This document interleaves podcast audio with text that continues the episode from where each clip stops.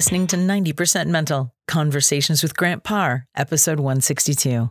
Today, mental performance coach Grant Parr sits down with sports performance coach and former Division 1 cross country and track athlete Chloe Molesky. Chloe talks about how she turned grit and discipline into flexibility and adaptability in order for her to compete at an elite level. After years of strenuous training and getting burned out, it became more apparent that she needed to invest in the mental game. Due to this experience, Chloe is a full time mental performance coach working with all levels of athletes and teaching athletes on how to compete more effectively from the inside out.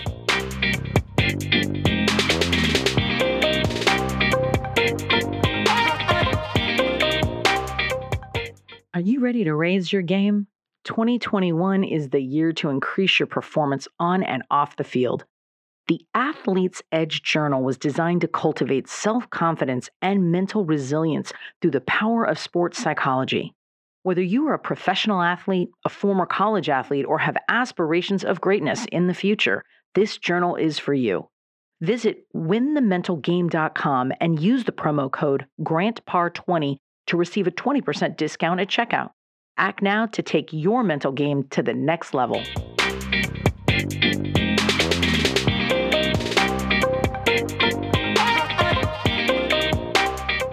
What would more wins, higher productivity, or quicker recovery mean for you?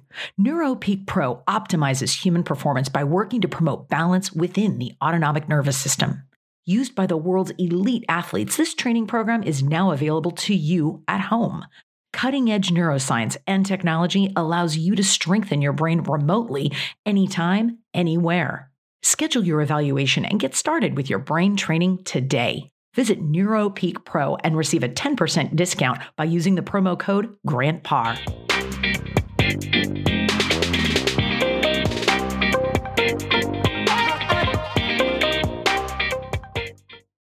Hey, Chloe, how are you? I'm great. Thanks for having me on today, Grant. All right. Well, man, it's uh it's a pleasure to have you and an honor to have you because not only just because you're an incredible athlete and the things you've done as an athlete, I can't wait to share share that whole journey with my my listeners. But you're also a mental performance coach. So we're gonna tap into sports psychology, mindset, and all sorts of different dynamics that that we deal with as coaches. So I'm really excited to have you on my show today. I'm excited to be here. All right. Well, as I always say on every show, that uh, mental toughness is one of my favorite things to talk about. And I love starting my show and setting the tone with mental toughness. So, when you think about being mentally tough or just mental toughness, like what does mental toughness mean to you? I'm so happy we're opening with this question because I think it's very much transformed for me over the years. Uh, if I look back to when I was an athlete myself, I would have said grit. If I said 10 years ago, I would have just been grit, like get yeah, through it. And now, as a mental performance coach, I would say flexibility and adaptability is mental toughness to me. Wow. Now, that's beautiful. Um, and you know what, man, I say this all the time on my show, but we all know what mental toughness is, mental toughness is, and we know like we have our own meaning, but no one has really said that over the last 200 episodes. There's always something completely different or a little bit different. And that's why I, I love asking that because it's an obvious, especially in athletics, got to be mentally tough. Well, what does that mean to you? Well, like adaptability and flexibility. That's I haven't really heard that. I mean, I know that, but that's it's just it's beautiful. So when you think about your your whole career as an athlete, and even as a mental performance coach, can you share a specific time where you had to be mentally tough, where you had to roll up your sleeves and, and grit it out? Yeah.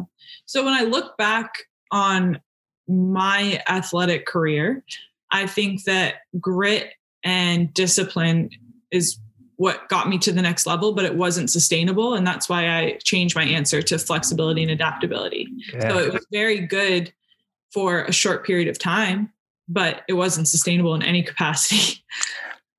so I think, I, and what I look back at is I look at my training logs from when I was, you know, in high school and college, and it's just like, wow, I was going out there in negative eight degree weather and doing hill repeats, and I was really, really getting pain cave in my in my memory bank and knowing what that felt like. So i was prepared for battle no matter what. I love it. I love it. But is there is there like that that one race that one moment where where you were like like you you just dug in you had to be mentally tough? Yeah i i mean it was it goes back to having that that memory bank of I got this. And I mm-hmm. remember being on the starting line of state championship and being next to my the main competitor I had in my state and thinking, oh, she was definitely not because I played three sports. So I played basketball in the winter. So I would have to do my runs to get ready wow. for spring track. I would run before school at like 5 a.m. And I'm from New Hampshire. So it's like dark. No one's out. Like there's no one in a very small population, negative 17 degrees. I'll never forget. I came back with frostbite one morning, but I remember on the starting line bringing that memory up on, and when it was like a warm spring day state championship, and I was like, she was not out there, and I was. Yeah, man, man, that just uh, gave me goosebumps because that's like when you truly like, you know, when I'm sure you've heard this, you know, doing all the hard work in the dark so you can shine in the light. There it is. That's mm-hmm. that's what I'm talking about. That's that's awesome. Well, let's talk about competitive spirit or just competing because i think that to me i mean obviously when, when we compete in our sport you know the basis the foundation is like because we love it we have fun it's joyful right but we earn the right to like compete and there's just something like man when we're competing for me it's just like it's it's un, it's unreal like i'm like this is it it's competing so. You playing three sports and also competing at the division one level uh, Duke University. Um, where did this competitive spirit like if could you go back to like the moment where you realized you started being competitive yeah so i have three brothers oh. and i think i always had a chip on my shoulder i was like i'm going to prove to my dad that i'm a i'm just as good an athlete as my brothers. Um, i may be the girl but i'm going to show out and i'm going to get a scholarship. And i'm so that was i think where it was where it formed at a young age. And it, then and then it kind of became my identity truthfully. Like everyone knew if we were at a pool party and there was a ping pong table i wasn't going to leave the ping pong table. And if i lost like i was going to be really i was competitive chloe. It was like a huge part of Uh, how everyone knew me and it served me really well to get to the next level but again i'd say it wasn't sustainable in a lot of ways and when i got to duke i i wasn't able to I didn't realize that I was going to have to keep up that competitive energy at such a high level all the time. It's impossible to be on all the time, as we're realizing yeah. in society now when we have devices and all these things. Like you can't be on all the time, otherwise you won't show up as your best self.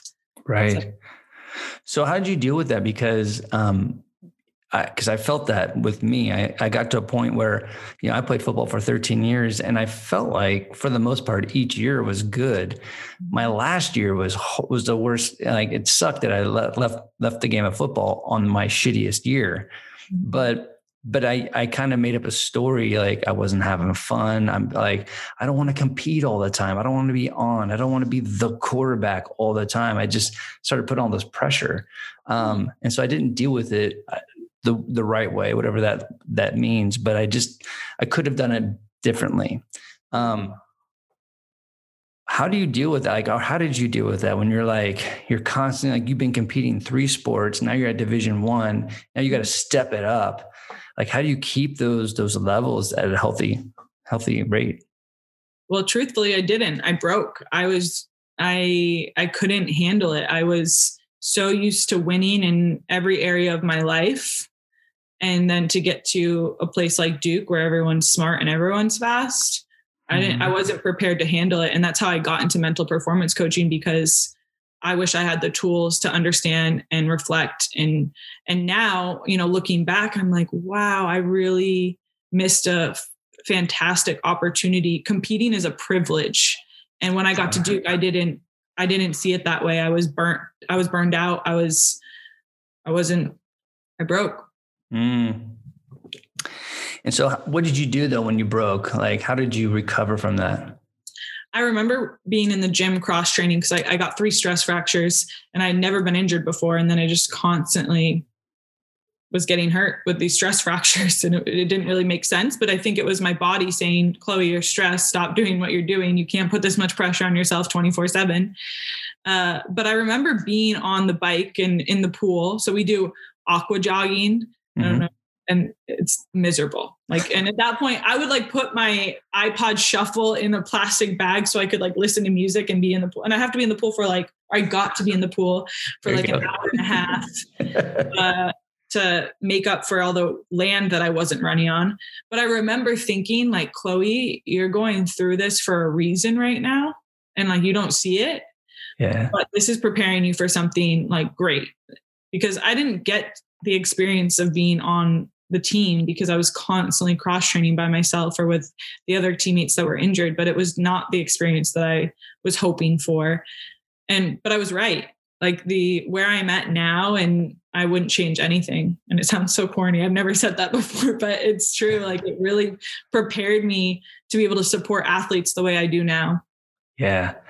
No, I, am I'm, I'm with you. I think um, you know, through all the things I went through for years, um, it sucked being going through it. It really did. Uh, then, but I got through it, and now I look back. I'm like, man, I, I'm so glad I went through that shit because now I got a story to tell and i got but it's it's more about the story it's about how you can learn from it yeah and i think the key and we know this is just not giving up and the fact that i'm so i feel so i feel so courageous that i just kept running like i never stopped training and i never stopped trying to figure out this relationship between my mind and my body and i just kept working through it kept working through it kept working through it and I think that's really what sets people apart in the mental performance field. Like when working with athletes, it's the people who doesn't give up, who doesn't give up. Right.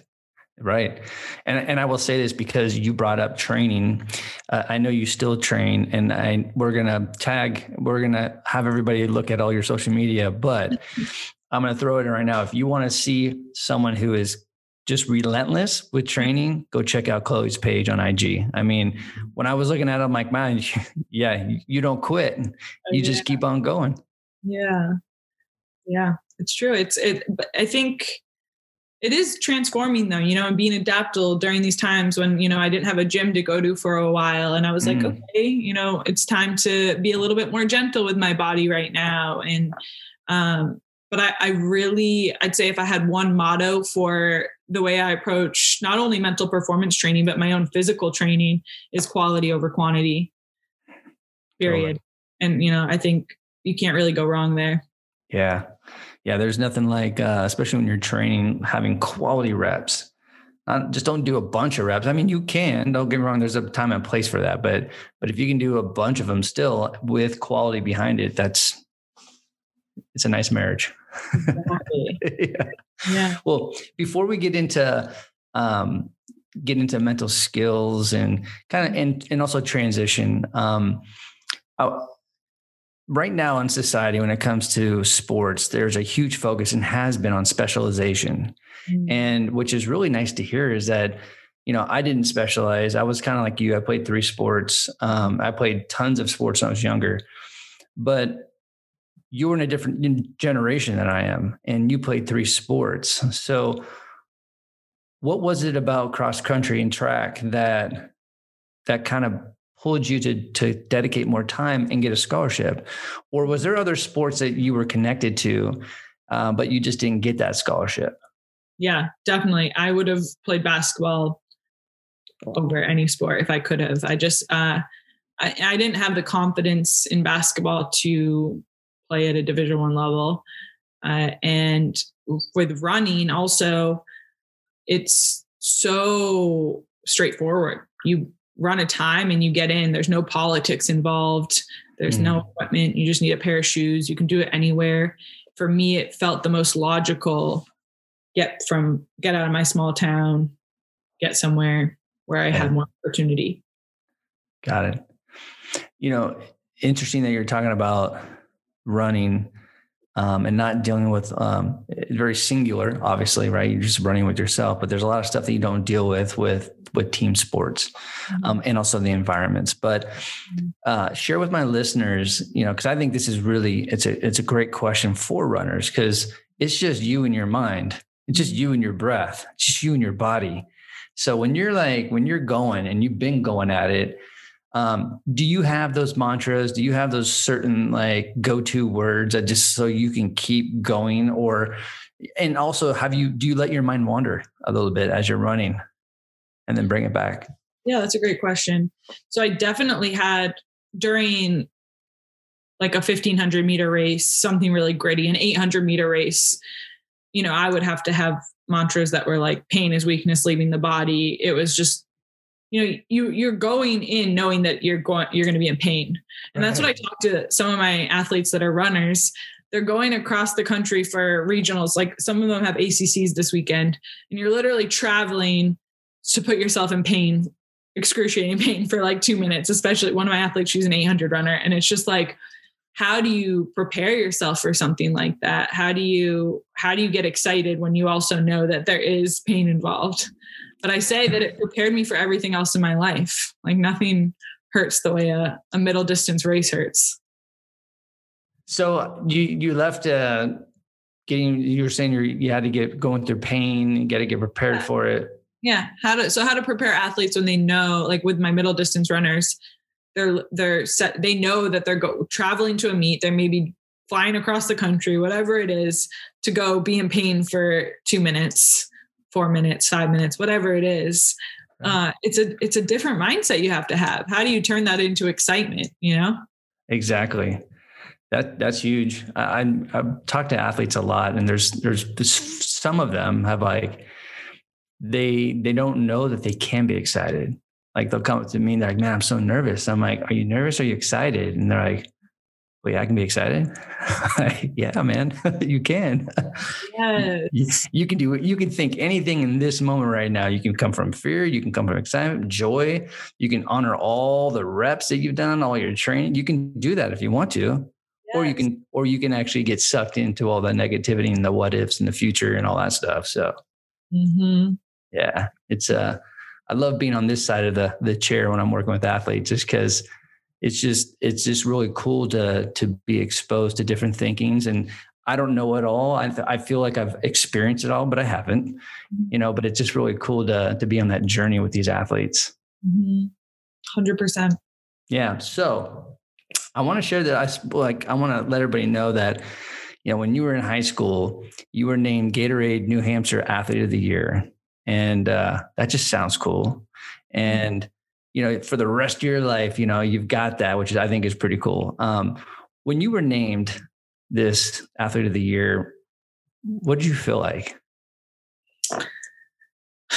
I think at that time I wasn't very connected with myself, truthfully, but I that's kind of where I got all of my personal self worth was from these accolades. So that was definitely the biggest one, and I was a you know it obviously it felt great. It was like here we go this this work is paying off. I'm it, it's it's showing something you know? Uh so yeah.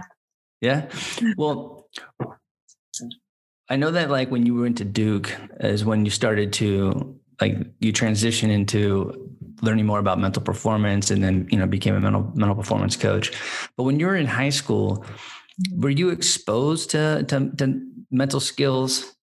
Not in any way shape or form and I will say too, so something I'm leaning into for my own practice is, you know, I got my master's in clinical psychology and I did that purposefully because there were resources for sports psych and mental performance but from personally my experience that wasn't what i needed. I needed to be seen as not an athlete. And you know we all go through this identity foreclosure. We, we're not athletes forever. And i think the earlier we can prepare for that and foster other parts of ourselves the better we are. And we're more likely to show up as the best human we can be. Big time. Mm-hmm. how was i mean considering you shared with me a little bit about you know your experience at duke Mm-hmm. But how was your transition out of sport? Was it smooth? Did it take longer than expected? What kind of emotions did you have to deal with? Yeah.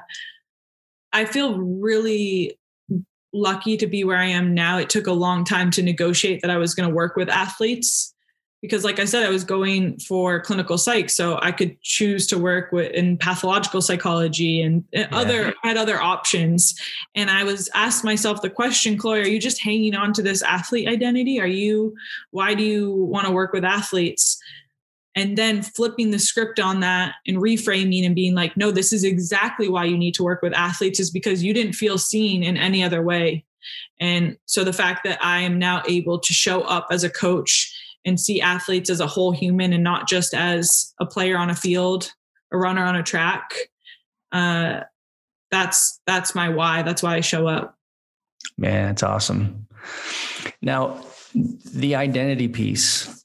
Mm. How long how long did did you ever have to move away? And like did you ever get to a point where you're like i'm not an athlete anymore? Because i spent like almost two decades in that mm-hmm. space um, and so now i'm 47 and i can say i'm an athlete still finally mm-hmm. but did you did you like how long did you live in that space or did you of not like identifying being an athlete or wanting to be an athlete I think I still live in the space where I'm identify as an athlete. And that's part of the reason why I train the way I do now. And mm-hmm. I do, I sign up for competitions, you know, I, I do, I do CrossFit competitions. I do, I do crazy ultra runs and I'm still competitive. So, and what I, and I think part of the reason I do it is kind of testing my own mental skills and seeing if this stuff I'm talking about actually works because the training's very different than it was when I was in high school and college. And it's much more quality over quantity, focused on mindset, not just burning myself to the ground with high mileage and like going hard every day. You know, it's a very, uh, it's a very intentional approach I take, and it's been working. So, yeah. Well, I know that there's like, well, this is a general statement, but in high school, we're we're still trying to you know high schoolers in general are, are, dealing with hormones they're dealing with their thoughts and emotions they're, they're still learning right and so when you think about back then uh, mm-hmm. pressure right so your relationship with pressure then versus now and when you think about what you know because you teach people how to deal with pressure mm-hmm. right so how different was the way you dealt with pressure in high school. And now that you've gone through all these life experiences, now that you've got all this education, now you're teaching everybody, but you're still competing. Mm-hmm. How different is your relationship with pressure now as an athlete than when you were in high school? Great question night and day but i think a lot of it also comes down to the lack of experience you have in high school. So everything mm. a boy not texting you back seems like the world's ending. And that's you so all these moments seem like high pressure moments when in reality when you step back and have perspective or have another 10 years on your life you realize that you know it's just a moment and these moments are precious. Each moment is precious and you're able to show up in a better way because you you understand that. So um, I think that's where this this wisdom, this this love for the old wise is just it doesn't get old because it's it's it's truly time is time is everything and having that experience. Right. Right. You know, kind of going back, I don't know why I keep on going back to high school, but I think there's a lot of lessons there, right? It's a great platform. Um, but going back to like, since you didn't weren't exposed to mental skills training. And I know that there's certain interventions and mental skills strategies are for certain for certain things and certain times. But because you you weren't exposed, if you could go back to your 15, 16, 17 year old self, um, what do you think? Like what what mental skill did you need back then? I think it goes back for me personally, it was less about mental skills and more about mental health and psychologically how I was looking at everything. Uh, because it's kind of like if I think about it, I was relying, like I said, I was relying on this grit. It's like me being a tennis player and relying just on my biceps to get the ball over the net instead of using my hips. Like I could do it because I've got strong biceps. Like I, will get through it, but it's not sustainable. It's not going to last forever. I'm going to tear something eventually. Right. And that's kind of what I was doing in high school. I was just relying on my ability to be the most disciplined and the most competitive.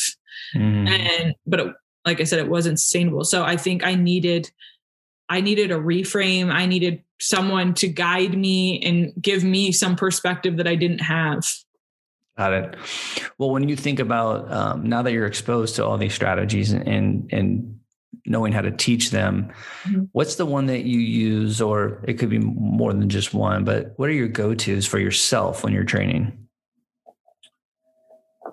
I think visualization is the most powerful you know mm. our mind follows what we see so i i think if i could only hone in on one skill with athletes it would always be that and helping them get granular with it a lot of times we just like you know because i did practice visualization before races i would lay down and see myself winning yeah. uh, but i wasn't i was not i didn't visualize how I felt, what I smell, all these other things. And I think that's the missing link. That's where it gets powerful. Yeah, totally. And you know what? I, as I did the work and I, you know, I didn't know back in the day that because my dad taught me to visualize when I was 10 years old. So that was kind of cool.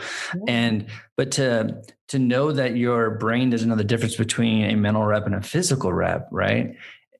Uh, I was like, that is, and that's my selling point when I'm like working with athletes. I'm like, listen, when you're sitting there in line, I know people next to you are not do, visualizing. So you're getting four or five more reps before you get your physical rep in. And so for me, when I learn anything, whether it's my guitar, piano, or even when I'm working out, I just because I feel that my images are because I've been doing it for such a long time that I do everything in threes. So I I see it first, and then I do it, and then if I have to support that good rep or recorrect it, I just got three reps in one. And so I do that with my life. Like it gets a little like, um, I, don't, I'm not super anal about it, but like anytime I'm, I'm trying to perform it at something, I just do threes. That's what I call them. Wow. I love that. It reminds me of, uh, the book well, it reminds me of a few things. In the study they did with free throws, where they did like one yes. one group did 100 free throws one did 100 mental free throws and one did 50 50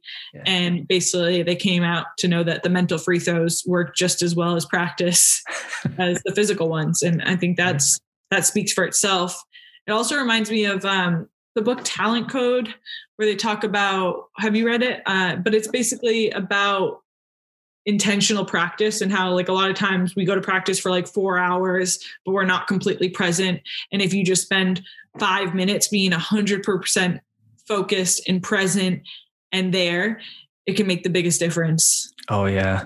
It it does. And I forgot who who shared this with me but and I use it a lot. I wish I could remember who um, or where I read it. But when it comes to visualizing your performance, uh, there's there was a statement that I read, and it's be your own filmmaker, and and so when I do that, when I even when I share it, people are like, "Oh man, that's great," and it is great because what you're creating in your head is going to come real if if you do it enough times. But you can actually you, you want to create a scene and you want to put like a soundtrack on it. You want to like create that environment, man. You get to do that, and it's like, and if you're a creative person, just a cool place to be. Totally. And I think you're hitting a great point too. What's even more powerful with visualization is not even just seeing it through your lens, but also, so if you're a baseball player, seeing throwing a perfect game and seeing what the how the crowd's reacting, what the ump looks like, what your coach looks like out there in the dugout, yeah. like things like that, really making it as clear as possible and being the filmmaker. I love that. Yeah. Yeah.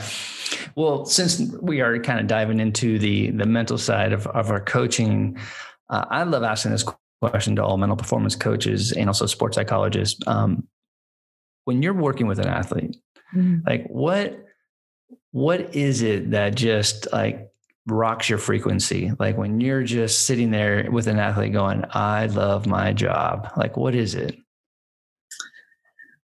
Wow, there's a there's a lot. Truthfully, sometimes I have to pinch myself because I, I love what I'm doing so much.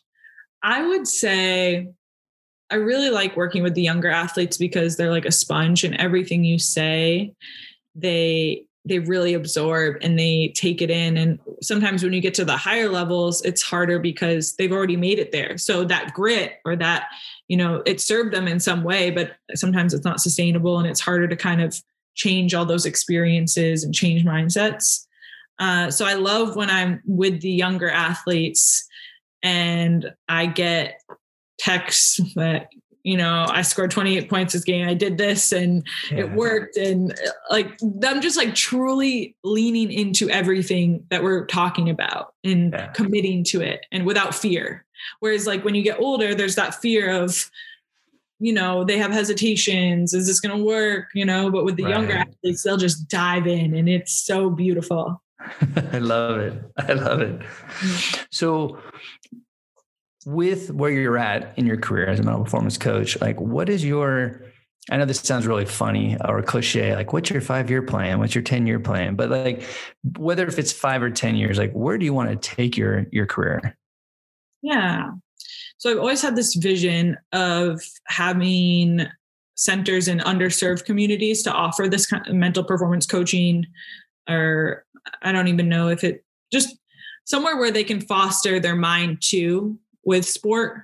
Mm-hmm. Because I think that's the issue that I'm running into now is I work with people that can afford to hire a mental performance coach, but I know how powerful of a tool it is and I want everyone to have access. So long term I would love to be able to open some sort of health house where every every part of every athlete was able to like flourish and grow and be valued and seen. Yeah. So that's very vague but um, i see that for myself at some point. Yeah, that's beautiful. Um, and i you know you and i both know Graham Betchart and we, we talked about this recently but we were talking about when he started 17 years ago um, you know this was it was kind of a you know a weird thing. Like like what is that? Like you want to talk to me about my feelings and like all that. So we were talking about how how the field has changed so much right? So it's we're at a point now like where it's we got so much awareness with mental skills and mental health and so from from you being in, in a different generation and when you're in high school you didn't you weren't exposed to it, it wasn't around so from like high school and all the way up until now, mm-hmm. like how much like how much change have you seen in the field? How much have you seen from your perspective? Yeah. Truthfully, it still feels kind of uh what's that to me but i'm also in new hampshire right now where i mm-hmm. think i was in los angeles for five years and it would there would be less of that uh, but I think it's still hard to sell because it's not sexy in a lot of ways. It doesn't, you don't see your mind getting bigger, you know, you don't.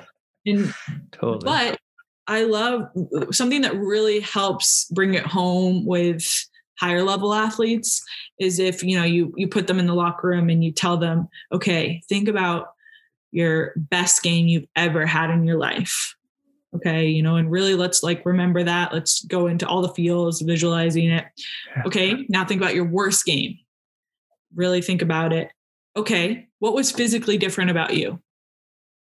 Probably not much probably not much right so i love using that because it really highlights how important between the ears is and it's it's just when I say that out loud to you, it's like, how are we not focusing on this more? I know. I know. It's um it's interesting because I think as a society, I think we're like it's part of our vernacular now, like the mental game. You know, it's and also mental health, which um, I know that you you're dealing a lot on the mental health side as well. But I, I feel that it's at a point where there's so many coaches out there, which is a great thing. I mean, that's a good sign. But but why? Like you were saying, like going into to these like you know um, creating these houses of you know to deal with you know underprivileged kids and making sure they have these resources. But I'm at a point like why doesn't every high school have? You know, why not? Um, and so, and it doesn't have to be the high schools uh, that or colleges that are you know privately held. It should be it should be just part of the the program that there should be at least one mental performance coach for every institution. I agree. I think that sounds fantastic. Maybe you're doing my five year plan right now. You'll hire me now. so, one question here before before we wrap up. Um, when you reflect on your whole career, and I'm going to go deep on you here a little bit because I always end this on a deep question. But so when you re like reflect on your whole athletic career and also mental performance career, like what do you think you've learned the most about yourself? I think what I've learned, it kind of goes back to a similar sentiment I said earlier, but it truly is about showing up and the consistency. And if you can count on yourself to do that, then you can then it's going to evolve into a lot more. And I think a lot of times we take for granted. I mean, we talked about how it's important to be focused and show up, but if you know that you got yourself and that you're going to show up no matter what, mm. that's really really powerful mentally. And I think just seeing all the consistency pay off has been on days where I'm like, why am I doing this? Why am I doing this? Why am I writing my gratitude, meditating, doing my mobility like every single day? No yeah. one's watching me, like, you know, things like that. And just finally seeing all the dots connect. Yeah. That's awesome.